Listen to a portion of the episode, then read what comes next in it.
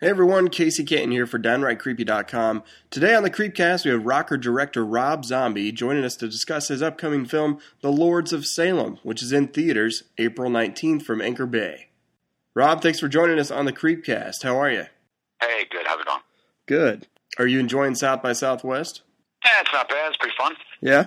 Uh, I want to go ahead and jump into your new film, Lords of Salem, comes out April nineteenth uh, from Anchor Bay. Yes. Uh, I thought it had some really great production design. Uh, I feel like your films normally do, though. So the mask, the practical effects, and kind of that atmosphere that you're used to seeing in your films, uh, how much of that is influenced by you and the script, and how much of it is Wayne Toth's kind of decision to run wild? Well, nobody runs wild with anything. Everything starts with me, and then I go to Wayne or the... you know, the production designer or the cinematographer tell them, this is what I'm looking to do. This mm-hmm. is what I need. So we'll sit down, like me and Wayne, we'll sit down and we'll sketch out the everything from the iron mask to the spiky chair to the little crazy midget guy. And, you know, he'll start sculpting it and I'll come in and say, ah, you know, we'll work, we'll, we'll work hand in hand all the way through until it becomes the thing I'm looking for. Yeah. And that's the trick, really trying to get the thing that's in my head to get him to understand what I want so he can make it come to life. Well, I thought it looked great, so it was a great job collaborating there, as usual. I thought the film score was actually really good, too. Uh, that lo- the Lord's Psalm that plays throughout, kind of putting everyone under a spell or a trance, if you will. Uh, I assumed you played a key role in developing that, or was that something that the music editor, Matt Shelton, um, did for the film?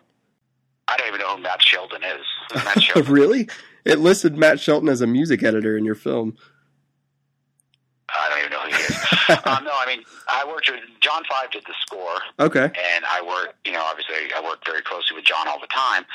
And um, it was just, you know, John Five was working with uh, Griffin Boyce. The two of them together composed the score, and I would work with John constantly. I would tell him exactly what I needed or play him a piece of music, you know, something in this vein or that vein, and then something like that witch theme that you spoke of. We would just be on the phone like this, going over it every day, and I'd be humming something to him, and he'd play it back to me, and we'd just go back and forth. Cool. Yeah, I just assumed Matt was part of it, so that makes complete sense. No. Well, music, Matt's probably, you know, music editor is not someone who gets involved on that level. Yeah. It's probably like when we were mixing the film, he just makes sure that the, the tracks are prepared and ready I gotcha. to go. But okay. Done. So much so that I'm like, who's that? Now, you typically don't use a lot of C G I in your films, which I personally love. What made you decide to go that route versus C G I, and what are your thoughts in general with the industry using, you know, C G I versus practical effects, which seem to be slowly coming back, but for a while seemed like kind of this lost art form? So what are your thoughts on that? No, I don't think they're coming back at all. In uh, fact, I know most effect shops are closing their doors because yeah. they're not doing them at all. I mean, a lot of kids are right now learning how to do effects for movies that will never be made. Um, it's... No, it, it's a dying art, to be sure. I mean, the level of sculptors and artists that you need for that stuff is just going to disappear like anything else. I, I think that everything has its place. I mean, I think you get the best stuff when they kind of work in conjunction with each other. Mm-hmm. But I am not a fan of this thing of, I mean, I can see it so clearly when you watch a movie, and it just feels like everybody's standing on a green screen yeah. for six months, and then they fill it all in around them later. I hate it. It doesn't. It feels very cold. It feels like it's not real, because I think your eye sees something real, and you know there really was a two foot six tall guy with no skin standing in that room. He really was standing there. Whereas you watch something C G I and you go, I don't care how spectacular it was. I know it didn't ever exist. It was never in that same space with that person. That's why. I mean, I think the Star Wars movies are the best example, just because they're bigger and more splashy. It's still more exciting to see Chewbacca than it is a thousand digital robots fighting. Oh, yeah, for sure. Well, and you get no, more emotion. It's, it's real. It actually is a, a thing existing in real space. Yeah, and you get more emotion uh, from the actors. And for me, my, one of my favorite parts of the movie is the little kind of devil Lucifer guy. I mean, that's one of my favorite parts because it was practical effects. It's real, so... Completely yeah, everything agree. Everything was practical. I mean, the end yeah. shot when Heidi becomes like the Virgin Mary, there's not everything was absolutely one hundred percent practical. The lights, the yeah. people having to hold still. I mean, you know, it's it's harder, but there's something about it that I mean, I mean, C G can be fantastic. It's just when it's all C G, you just it becomes it becomes like you're watching a live action cartoon. Right. It's not my cup of tea. So I got to ask, what happened with the Blob remake? Um, was you know was Lords just more of an intriguing thing for you, and Blob is put on hold? Uh, was it a matter of coming up with your own idea, like a, some original content versus another remake? Um, is the Blob still something that you're pursuing? No, the Blob thing didn't happen because I walked away from the project. I had already written the script, uh-huh. and you know I had found the take on it that I thought would be fresh and original, and I thought would be really cool. But I just felt like the situation with the producers and what was going on wasn't something I wanted to be involved with, so I just walked away from it. That was the main reason. I got uh, getting you. into details, naming names. I just, I just one day was like, this isn't, this is not a good situation. I'm not going to do this. And so I would assume maybe the same answer too for uh, any news about Halloween three D. I know you're not attached to that, but just any thoughts or feelings toward it, or if it should even exist. Well, they can, I mean, I, I, it seems like something that would keep going. I know that yeah. right now there's absolutely nothing being done on that subject. Yeah, I know it, it went to a standstill. Um, and, I mean, it's also, you know, one of those horror franchises that's going to be around forever regardless, probably. So, yeah, I don't have any problem with that because the reason I found it exciting to begin with was because, um, you know, there'll always be a new Dracula movie, there'll always be a new Frankenstein movie, right. King Kong, whatever. You create these iconic characters, and that's how I approached it. I thought Michael Myers was like a, you know, the modern-day Frankenstein, and that's why I thought it was cool. So, you know, if they don't make another one this year or next year, maybe ten years from now, twenty, but, you know, it'll happen again, I'm sure. Yeah, it's all about the interpretation, I guess, in a sense, and how you deal with the character, but... Yeah. Now, before I forget, we spoke with Danny Trejo not that long ago. Uh, I told him I was coming out to see you guys in concert, and he told me that he got a hold of you and and wanted me to ask you about this horror Western film that he pitched you. Can you tell us more about that? Because he said you loved it, and I haven't really heard anything else about it. I think he remembers more of it than I do. I remember him saying something about an idea like that. Yeah. But, I mean, I never read a script or anything like that. He told me some. This was a long time ago. He told me something of which I have now forgotten that sounded cool. Yeah, he was super. He was super excited about it. All I can remember. He was super excited. He's like, "You got to tell him about." It. I'm like, man, I don't think we're gonna see him at the concert, but if I ever talk to him, I will bring it up because now I'm curious because yeah, he didn't I, go I into any detail. Him, I remember him telling me something about it, but I, I don't remember what he said. Right, and he didn't even go into detail. So I thought, well, if you don't remember, I don't think Rob's gonna remember. But I thought I'd ask yeah, anyway. He didn't even. He might not even have gone into details with me. I had to tell him what I remember of it. Uh, now you've been doing this a long time on the music side, and now even more so in film.